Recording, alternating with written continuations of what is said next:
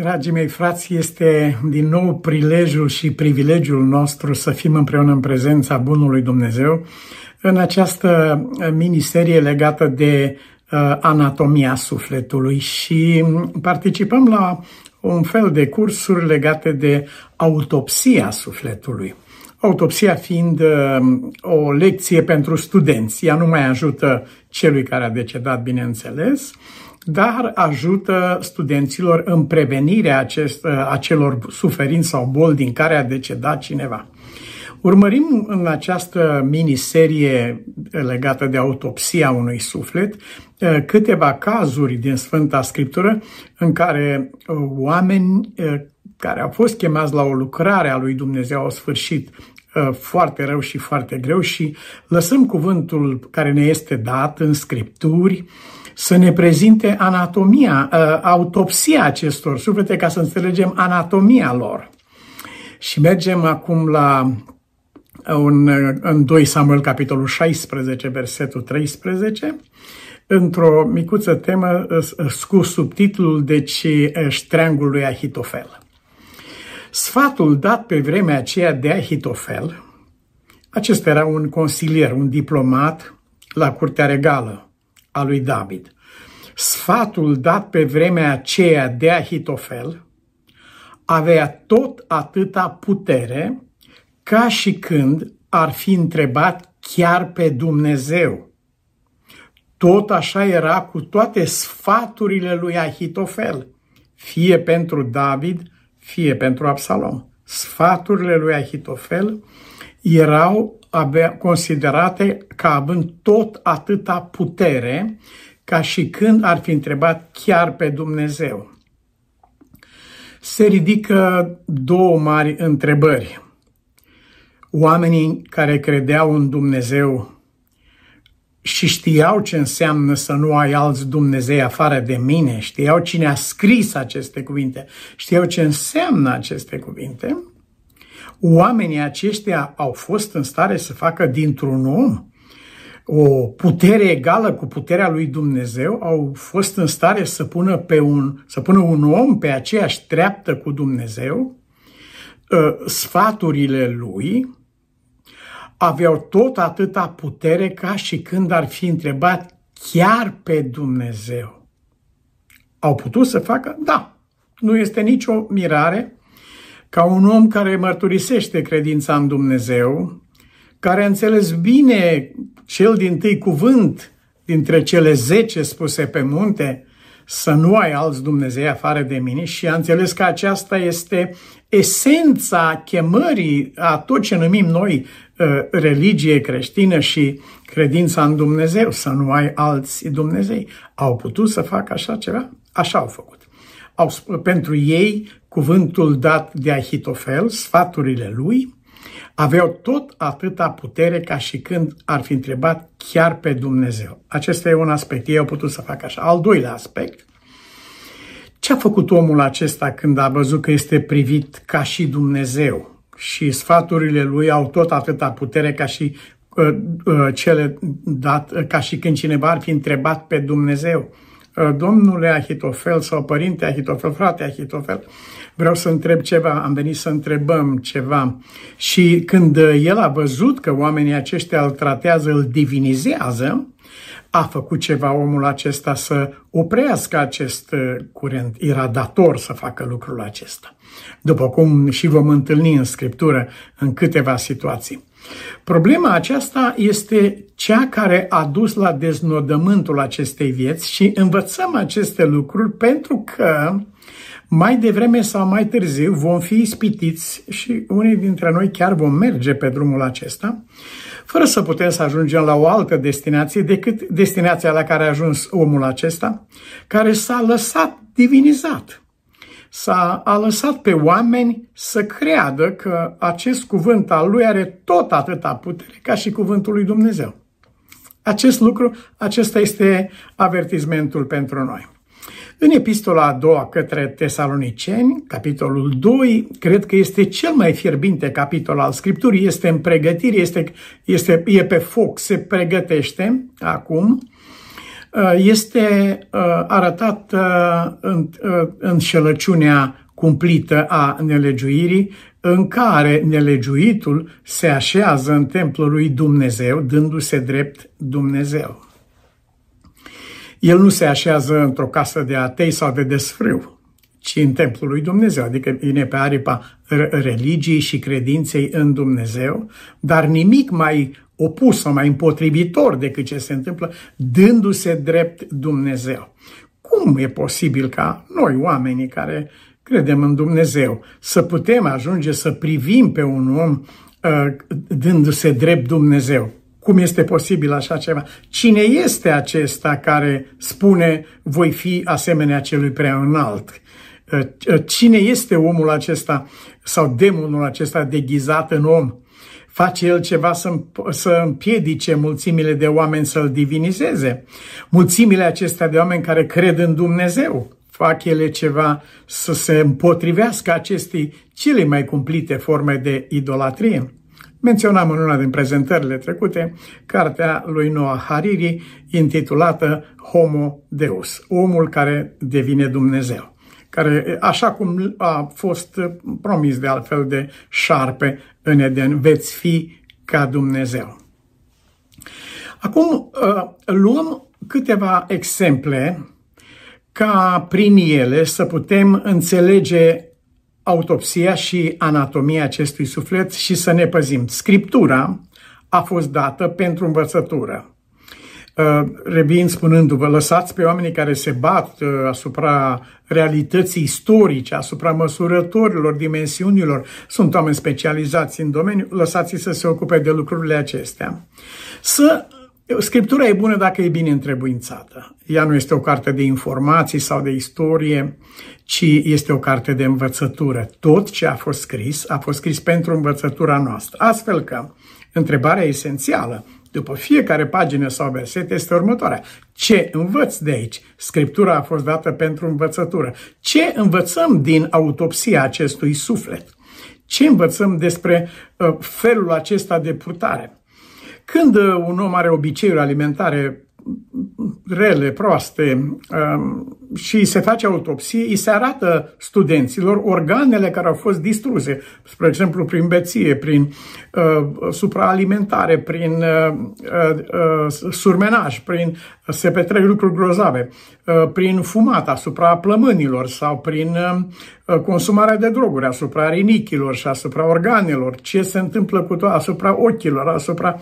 Prin autopsie se arată studenților, uite unde duce drumul acesta. Acest lucru îl facem noi și ne-a chemat Bunul Dumnezeu în această foarte frumoasă școală a lui Dumnezeu. Haideți să urmărim care sunt căile pe care merge acest om Dumnezeu, acest om divinizat numit Ahitofel, ale cărui cărți sau sfaturi erau privite sau uh, diplomație era privită ca având aceeași putere ca și sfatul lui Dumnezeu sau cuvântul lui Dumnezeu. A, au pus uh, lucrările unui om pe aceeași treaptă cu lucrarea lui Dumnezeu, autoritatea lui Dumnezeu pe aceeași treaptă cu autoritatea unui om. Căci nu numai omul este ridicat la treaptă de dumnezeire, ci și Dumnezeu este coborât la treaptă de om. Aceste lucruri se petrec. În realitate, niciodată nu se întâmplă ca omul să fie Dumnezeu. Nu, dar se poate face prin acest act de idolatrie și de necredință să coborâm pe Dumnezeu la nivelul unui om. Ahitofel dă două sfaturi în cadrul revoltelui Absalom. Cunoașteți bine pagina aceasta de istorie. Cei care nu o cunosc și ascultă pentru prima dată e să exploreze Sfânta Scriptură în a doua Samuel și uh, de acolo vom găsi uh, tot ce s-a întâmplat între Absalom și David. În orice caz, David fuge împreună cu armata și cu poporul, trece Iordanul și uh, Absalom, care dă această lovitură de stat, uh, pune mâna pe putere și pe armata care a rămas și pe toți ceilalți. Ahitofel rămâne cu Absalom, ceea ce arată că avea ceva um, urme de ură împotriva lui David sau probabil că avea alte planuri. Din sfatul pe care l-a dat însă se vede clar că el a dorit totala nimicire a lui David. Uh, lucrul acesta avea ceva legătură cu Batsheba și mai târziu cu Sheba, fiul lui Bicri, uh, care îl acuză și îl blamează pe David pentru această nenorocire a vieții lui. Ahitofel dă două sfaturi. Sfatul numărul unu îi spune acestui copil, acestui tânăr, uh, intră și să ai sex cu nevestele tatălui tău au pus un cort pe acoperiș și a văzut lumea când au intrat nevestele acolo și când a intrat el la ele și s-a știut de norocirea care s-a petrecut. Pentru că diplomatul Ahitofel, om divinizat, ale cărui sfaturi erau privite ca și când ar fi egale cu sfatul lui Dumnezeu, acest om a spus, tot Israelul va ști că te-ai făcut urât tatălui tău și mâinile tuturor celor ce sunt cu tine se vor întări. Aceasta era gândirea lui a acestui numit om divinizat. Sunt acestea căile lui Dumnezeu? Cum a putut pune oamenii, un om, o ființă omenească cu bol de stomac, cu probleme, cum au putut pune la nivel cu Dumnezeu? Cum au putut spune că sunt de aceeași natură, de aceeași putere, de aceeași autoritate ca, și, ca lucrările lui Dumnezeu? Cum au putut spune așa ceva? Intră la țitoarele tale și ai sex cu ele și prin asta este acesta un sfat egal cu sfatul lui Dumnezeu care a spus tu să nu privești în direcția asta, tu să nu gândești așa ceva, să nu simți, să n-ai inclinația aceasta niciodată în tine să piară la naștere astfel de porniri. Seamănă cu sfatul lui Dumnezeu?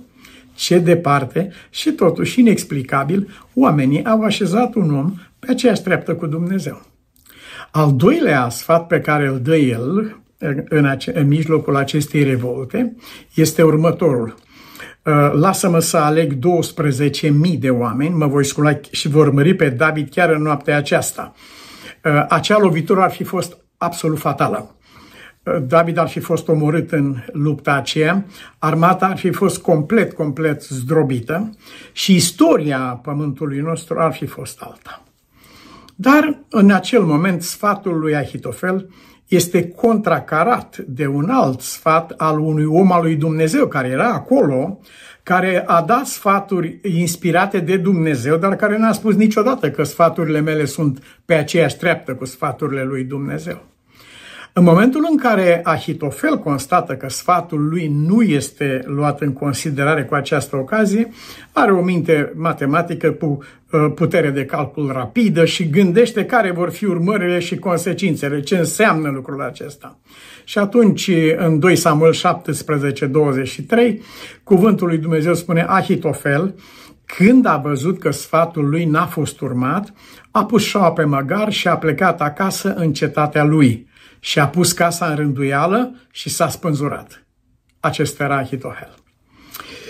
Se pune, se ridică mai multe întrebări cu această ocazie, asupra cărora, prin Harul lui Dumnezeu, o să revenim și aș dori ca această autopsie pe care o face Cuvântul lui Dumnezeu acestui suflet să fie pentru noi o lecție profundă. Ia seama să nu fii ispitit și tu. Ia seama la, oh, eu nu sunt în primejdie, nu, ia seama la tine, lasă pe vecinul, gândește-te în primul și în primul rând la tine. David a biruit în cele din urmă și cu preț de sânge groasnic și cu moartea lui Absalom și cu toate nenorocirile de care știm. Dar dacă cineva vă va întreba vreodată ce a adus biruința lui David, să oferiți acest răspuns. O rugăciune. O rugăciune mică, o rugăciune simplă, plină de credință și de încredere în Dumnezeu. Și ea a sunat așa, 2 Samuel 15, 31, Doamne, nimicește sfaturile lui Ahitofel. Acesta a căpătat biruința în războiul acela. Fără această rugăciune, războiul acela s-ar fi terminat uh, dezastruos, catastrofal. David ar fi pierit fără această rugăciune. El nu s-a rugat pentru armată, pentru fiul lui, el a știut de unde vine primejdea, de la un om care este privit ca Dumnezeu, este divinizat, de la un om ale cărui sfaturi sunt puse pe aceeași treaptă cu sfatul lui Dumnezeu. De aceea rugăciunea aceasta a fost atât de puternică, atât de bine primită de Dumnezeu, așa de curată, de autentică, încât în 2 Samuel 17 cu 14, cuvântul lui Dumnezeu spune așa, ă, sfatul lui Hushai, architul, este mai bun decât sfatul lui Ahitofel, a fost ă, o convenție generală între Absalom și toți oamenii ă, lui Israel. Și partea a doua versetului spune, în urma rugăciunii lui David, Doamne, nimicește sfaturile lui Ahitofel, Domnul hotărâse să nimicească bunul sfat al lui Ahitofel. Nu pe Ahitofel, nu Dumnezeu l-a spânzurat pe Ahitofel. Unii oameni insistă și vor avea obrazul rușinat în fața lui Dumnezeu, insistă. Ei vor să spună că Dumnezeu l-a spânzurat pe Ahitofel. Nu. Nu, Ahitofel s-a spânzurat singur. Da, dacă a spânzurat ceva, Dumnezeu a spânzurat sfatul lui Ahitofel. Pentru că David nu s-a rugat, Doamne, nimicește pe Ahitofel. Nimicește sfatul lui. Iar acum Dumnezeu, spune cuvântul, a răspuns la această rugăciune, hotărâse să nimicească bunul sfat al lui Ahitofel. Adică bunul sfat? Da. Din punct de vedere strategic și militar era un sfat bun. Uh, sigur, biruința ar fi fost totală, catastrofală. Istoria lui Israel ar fi fost complet răsturnată. Linia genealogică a lui Mesia ar fi fost deturnată. Consecințe de neimaginat. Dacă era urmat acest sfat bun din punct de vedere tehnic și militar, dar care era inspirat nu de Dumnezeu, dacă este un adevăr în toate acestea, adevărul este următorul. Sfaturile acestui om nu aveau aceeași autoritate cu a lui Dumnezeu, ci aceeași autoritate cu ale satanei. Acolo da, venea de jos. Uh, nu tot ce este în aparență bun sau bun într-o anumită privință este inspirat de Dumnezeu. Nu. Oamenii sunt orbiți în general în momentul în care se confruntă cu ceva bun. Uite, este ceva bun. Bine, bun pentru ce? Bun, unde duce acest bun? Uh, acest bun și bine trebuie calificate. Dumnezeu a răspuns rugăciunii. Poate și tu ești într-o situație groaznică, asemenea lui David, fugind de sculți din fața propriului lui copil, rușinea pământului și toată țara știu lucrul acesta. Ce fel de tată este David pentru un așa rebel? Ce nenorocire a venit peste țară din mâna lui David și a băiatului lui și uh, tatăl răspunde pentru fiul și așa mai departe. Orice situație ai fi, în orice situație ai fi, Biruința vieții tale e la distanță de o rugăciune. Doamne, nimicește răul, nu pe cel rău. Doresc eu moartea celui rău? Nu, nici de cum. Spune Domnul, nu puneți mie în seamă, în spate așa ceva, pentru că nu este crucea mea aceasta, este crucea păcatului vostru. Doresc eu moartea păcătosului? Nu, eu doresc mântuirea păcătosului. Domnul hotărâse să nimicească bunul sfat al lui Ahitofel. Dar de ce s-a spânzurat Ahitofel? Pentru că el devenise una cu sfatul lui. Și când sfatul lui a fost spânzurat, s-a spânzurat și el. El nu a supraviețuit idolului și idolatriei al cărui obiect era. Pot să îmi va fi greu probabil să găsesc câteva cuvinte ca să pot să explic uh, foarte simplu și transparent ceea ce uh, am pe suflet să spun. Aici duce drumul idolatriei, indiferent cine e la mijloc. Idolatria uh, aduce pe un om la, în situația în care va muri împreună cu păcatul lui cu care s-a unit. Ați observat că sunt în Biblie expresii omul acela avea un drac dar este și o altă expresie spusă de Mântuitorul în dreptul lui Iuda, omul acela era un drac, adică devenise. Aceasta înseamnă uh, fuzionarea, uh, uh, unirea irreversibilă a omului în cele din urmă a omului cu păcatul lui. Și în momentul când păcatul piere, păcatul este condamnat la moarte, în momentul în care păcatul piere, piere și acela care s-a făcut una cu păcatul lui. Ați văzut că Pavel spune, cine umblă cu o femeie adulteră este un singur trup cu ea. Nu este o întâmplare aceasta, un bună ziua, un la revedere, ci omul acesta intră în acest fel de relație. Același lucru se petrece între un om și oricare alt păcat al lui, în final devine un singur trup cu el, face parte din viața lui. Așa a sfârșit uh, Ahitofel. Iubiții mei, uh, vom urmări Sfânta Scriptură la capitolul acesta și vom constata două lucruri. Un om poate să păcătuiască activ sau pasiv. Poate să se considere, să se divinizeze pe el însuși. Mintea lui, gândirea lui sunt ca Dumnezeu. El își ia puterea lui, spune Biblia, ca Dumnezeu al lui. Sau să se lase divinizat fără să facă nimic. Aceasta este primejdia. Mergem împreună în Genesa, capitolul 41, acolo unde Iosif apare în fața lui Faraon și îi, îi interpretează visul cu vacile slabe și vacile grase. Subiectul acestei uh, întâlniri între Iosif și Faraon nu sunt vacile și nici foametea și nici nimic. Subiectul este Dumnezeu. Aici, aici erau două, două posibilități, era o bifurcație. Iosif fie apuca pe drumul eului său, Uh, să se închine și să se divinizeze pe sine și să aștepte să fie divinizat de alții, avea ocazia pentru că o astfel de explicație era fantastică, era cutremurătoare. Sau va înălța pe Dumnezeu. Fie va înălța euul lui, fie va înălța pe Dumnezeu. Întreg acest capitol este plin de Dumnezeu. Începând de la versetul 25, Pavel îi spune ce a visat faraon înseamnă un singur lucru. Nu că eu știu să interpretez visuri ca și cu băieții de închisoare și așa mai departe. Nu, ci înseamnă un singur lucru, înseamnă altceva. Să lăsăm euul acesta ă, acolo la locul lui înseamnă altceva, îi spune el lui faraon. Dumnezeu a arătat mai dinainte lui faraon ce are să facă. Acesta este e subiectul capitolului. Nu, va, foamete, Iosif, pușcăria, visurile, pitarul, paharnicul și așa mai departe. Subiectul este Dumnezeu.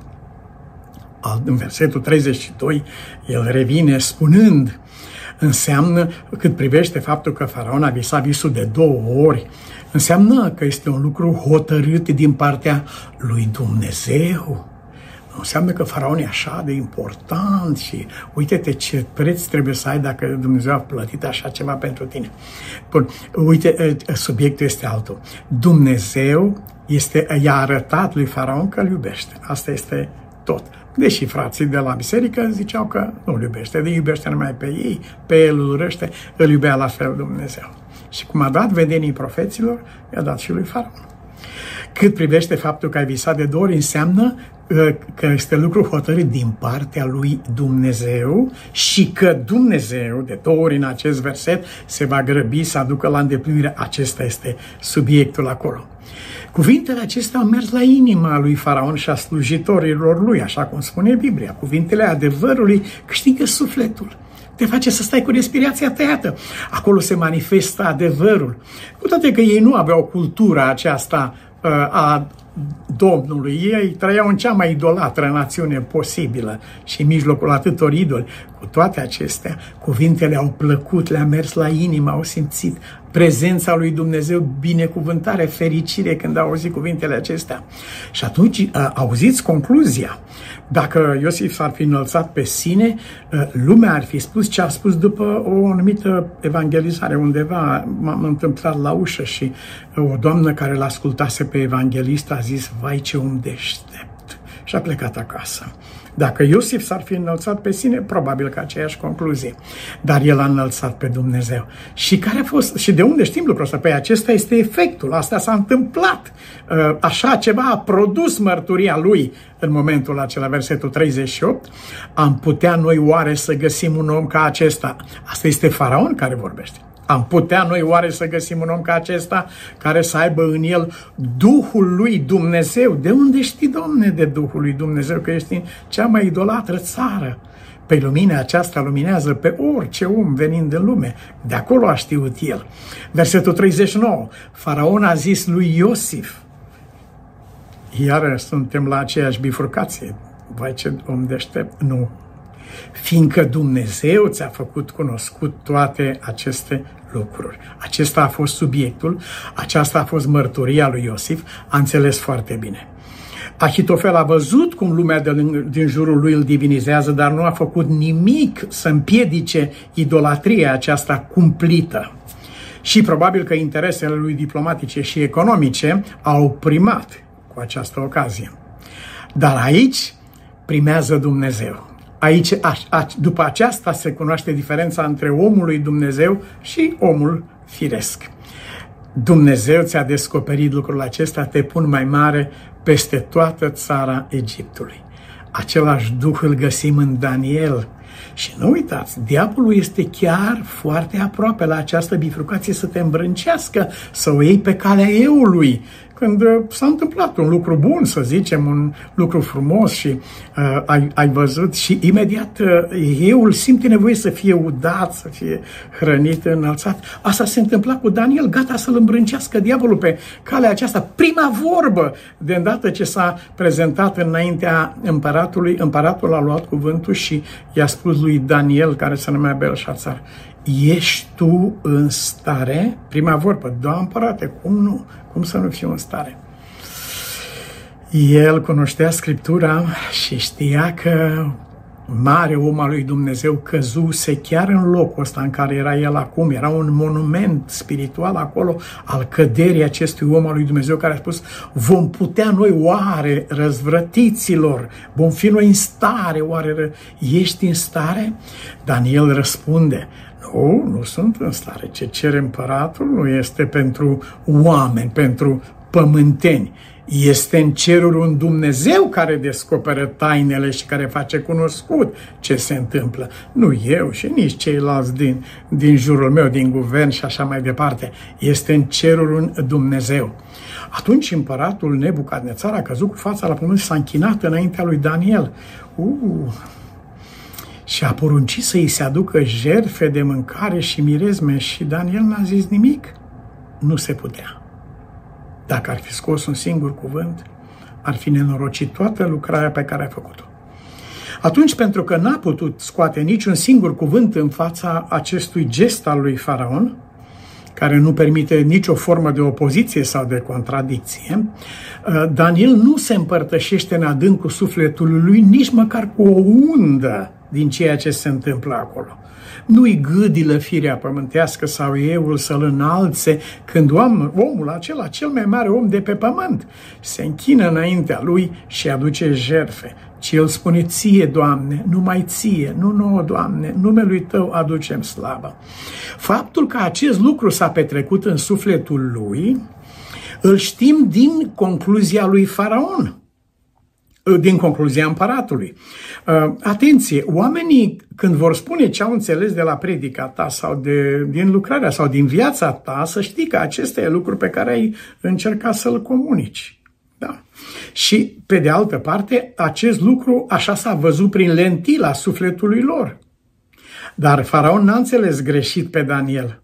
N-a înțeles că îi place să miroase tămâie, mirezme și să fie puțin... Nu, clar că nu a înțeles lucrul acesta, pentru că în capitolul 2, versetul 47, el spune cu adevărat, asta e împăratul, atenție, cu adevărat, Dumnezeul vostru este Dumnezeul Dumnezeilor și Domnul împăraților și El descoperă tainele. Aceasta am înțeles eu din faptul că ai putut să descoperi taina aceasta. S-a înțeles bine, s-a înțeles clar, Duhul Sfânt a interpretat cu mare precizie pentru sufletul lui Faraon și al întregului guvern tot ce se întâmplase acolo. Și la fel procedează Petru când îl ridică pe Corneliu de jos și îi spune, ridică-te și eu sunt om. Însă nu se întâmplă la fel cu Irod. În fapte, capitolul 12, versetul 21, cuvântul spune că într-o zi anumită Irod s-a îmbrăcat cu haine împărătește, a șezut pe scaunul împărătesc și le vorbea și norodul a strigat, glas de Dumnezeu, nu de om, vai ce predică, vai ce glas de Dumnezeu, are aceeași, același glas ca și Dumnezeu, cum era vorba despre el. Uh, atunci Versetul 23. Îndată l-a lovit un înger al Domnului pentru că nu dăduse slavă lui Dumnezeu și a murit mâncat de viermi. Bine, dar n-a zis el că sunt glas de Dumnezeu sau dar a făcut ceva să oprească pe cei care au zis și a rupt hainele, cum uh, a spus Petru, ridică-te imediat și eu sunt om. Uh, iar astăzi sunt oameni care se închină Sfântului Petru, deși Sfântul Petru le-a spus ridică-te și eu sunt om, dar uh, idolatria nu ascultă de Dumnezeu, ci ascultă de idolul de mintea ei. Ă, efectul a fost că omul acesta a suferit o moarte năpraznică prin faptul că nu a împiedicat lucrul acesta pe care putea să-l împiedice, așa cum a făcut Pavel și Barnaba când au încercat să li se închine în fapte 14, ă, când le-au adus taur și cu unii înaintea preoților, vreau să le aducă jertfă când a văzut minunea care a făcut-o Pavel acolo la Listra. Apostolii, când au văzut așa ceva, aceștia sunt apostoli. Apostolii Pavel și Barnaba, când au auzit lucrul ăsta și au rupt hainele, au sărit în mijlocul norodului și au strigat, oameni buni, de ce faceți lucrul acesta? Și noi suntem oameni de aceeași fire cu voi. Noi vă aducem o veste bună despre Dumnezeu la care vă chemăm să vă întoarceți. Nu e vorba de noi. Abia au putut să împiedice, spune cuvântul lui Dumnezeu, versetul 18, abia au putut să împiedice cu vorbele acestea noroadele să le aducă jerfe. Prețul a fost groaznic. Au împroșcat, au zdrobit cu pietre pe Pavel și l-au scos mort, considerat mort afară. E un preț de plătit în momentul în care un om refuză închinarea aceasta și aș încorona seria acestor exemple cu îngerul frumos, fratele nostru, alb, acela care slujește lui Dumnezeu împreună, se numește el îngerul, spune aceasta, sunt împreună slujitori cu tine și cu frații tăi, suntem împreună. Acest frate înger m-am aruncat la picioarele lui, spune Ioan în cartea Apocalipsie 19 cu 10 și apoi în 22 cu 9, m-am aruncat la picioarele lui să mă închin și cuvântul spune, îngerul a spus, ferește-te să faci una ca asta, ferește-te să faci una ca asta. Eu sunt un împreună slujitor cu tine și cu frații tăi care păstrează mărturia lui Isus, lui Dumnezeu, închină-te. Ferește-te să faci una ca aceasta. Eu sunt un împreună slujitor cu tine și cu frații tăi. Iubiții mei, anatomia acestui suflet exprimată prin această autopsie la care am participat, a arătat că omul acesta a primit și s-a complăcut în închinarea aceasta idolatră care a ridicat un om la nivelul lui Dumnezeu și în realitate a coborât pe Dumnezeu la nivelul unui om. Ferește-te să faci așa ceva. Ferește-te să primești vreo formă de divinizare sau să-ți asumi vreun merit sau vreun lucru care se cuvine lui Dumnezeu, ferește-te de așa ceva. Înger, dacă ai fi, dacă ți-ar spune tu ești îngerul, cum i-a spus lui Pavel, m-ați primit ca pe un înger, ca pe însuși Iisus Hristos m-ați primit acolo. Dar uh, nimeni n-a înțeles din lucrul acesta că Pavel s-a complăcut în această situație. Eu n-am vrut dintre voi aprecierea cuiva ce am vrut pe Hristos și El răstignit, nu, nu am altă chemare în mijlocul vostru și eu sunt în împreună slujitor cu tine, a spus îngerul.